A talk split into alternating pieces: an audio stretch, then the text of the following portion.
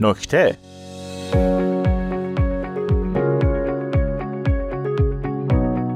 عزیزان شنونده پیش از شروع برنامه نکته رو بگم که چون امروز رو اختصاص دادیم به حضرت عبدالبها در برنامه نکته هم تصمیم گرفتیم که تعدادی از الواح مزاحامیز حضرت عبدالبها رو برای شما عزیزان بخونیم.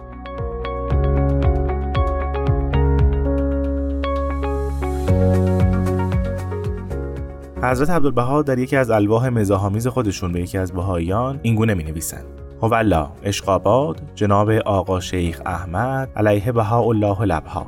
هو لبها ای مرتل آیات در محافل نجات. جناب آقا میرزا علی اکبر الان در نهایت قوت و استقامت و وقار نشستند و در کمال فساحت و بلاغت میفرمایند که حضرت ابن ابهر به اخوی وعده مکتوب نمودند. من نیز فی الحقیقه خجالت کشیدم و چاره ندیدم و کلک را به دست گرفته و به نگارش پرداختم. زیرا محصل آذربایجانی است و من مازندرانی یا نوری و تهرانی. دیگر چگونه از دست او گریزم و اگر از چنگ او فرار کنم جناب ابن ابهر را چه کار کنم؟ زیرا ایشان نیز از غذا ترکند. با ترکان نتوان ستیزش نمود. باید آمیزش کرد. ملا می‌گوید جز که تسلیم و رضا کوچاره ای این ذکرها مزاح است و مجاز. و اما حقیقت این است که در این انجمن بسیار عزیزی و در این بساط بسی محترم زیرا ترتیل آیات می نمایی و تلاوت مناجات. و فی الحقیقه تأثیرش ساری به کل جهات. و البها علیک و علا کل ثابت علی المیثاق. این این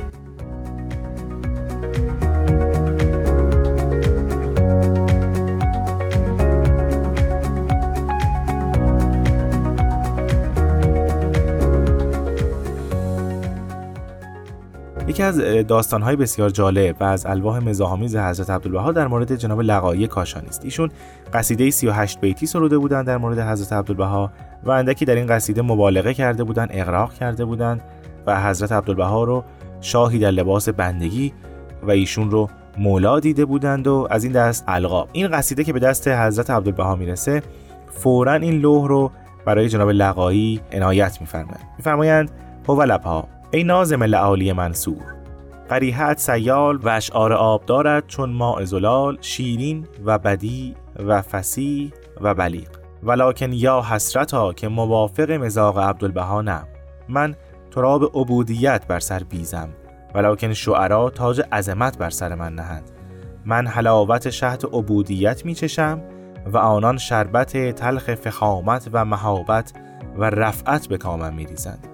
اگر حاضر بودی تا تازیانه موفور حد مشروع را ملاحظه میفرمودی. ولی تو در آنجا و ما در اینجا و اجرای حد مشکل. یا یک غزل و قصیده در عبودیت محضه و خاکساری صرف و محویت بعد و تزلل و انکسارات این عبد انشاء و انشاد می نمایی و میفرستی یا تلافی مافات شود و تدارک اجهافات گردد. من تا حال فتوایی ندادم. این دفعه دیگر فتوا خواهم داد. که یکی سرت گیرد و دیگری پیکر یکی چماق زند و دیگری ششبر و سراسیمه تو را دوان دوان و کشان کشان به اینجا آورند و الله به مجرد ورود سر بر زمین نهی و پا به فلک آری و دکنک و کتک سخت خوری تا من بعد اقلاق و اقرار و قلوب را فراموش کنی. این این جناب لقایی که شیفته حضرت عبدالبها بودند به محض اینکه این لوح رو زیارت می‌کنن اینگونه پیش خودشون استنباط می‌کنند که می‌تونن حضرت عبدالبها رو زیارت کنن از نزدیک. اما نه با پرداخت غزلی درباره عبودیت حضرت عبدالبها. بنابراین غزل دیگر میسرایند و با شیوه شاعری به خود حق میدن که مقام رفیع حضرت عبدالبها رو اینگونه بستایند. به این امید که این بار به حضور حضرت عبدالبها مشرف بگردند و حتی حد شرعی بخورند یکی از ابیات این غزل اینگونه است. گر بر این نیت من شاه زند چوب مرا پای احباب تمامی به فلک باید کرد. روزگاری میگذره. خبر میارن به جناب لقایی کاشانی که در شهر قوم چند نفر مشتاق استماع کلام الهی و کسب اطلاع در مورد ظهور حضرت بهاءالله هستند. بنابراین جناب لقایی داوطلبانه خودشون به این سفر میرن ولی مخالفین دیانت بهایی ظهور جدید در شهر قوم در اون شهر ایشون رو دستگیر می‌کنن. پای جناب لقایی رو به چوب میبندن و کتک مفصلی هم به ایشون می‌زنن.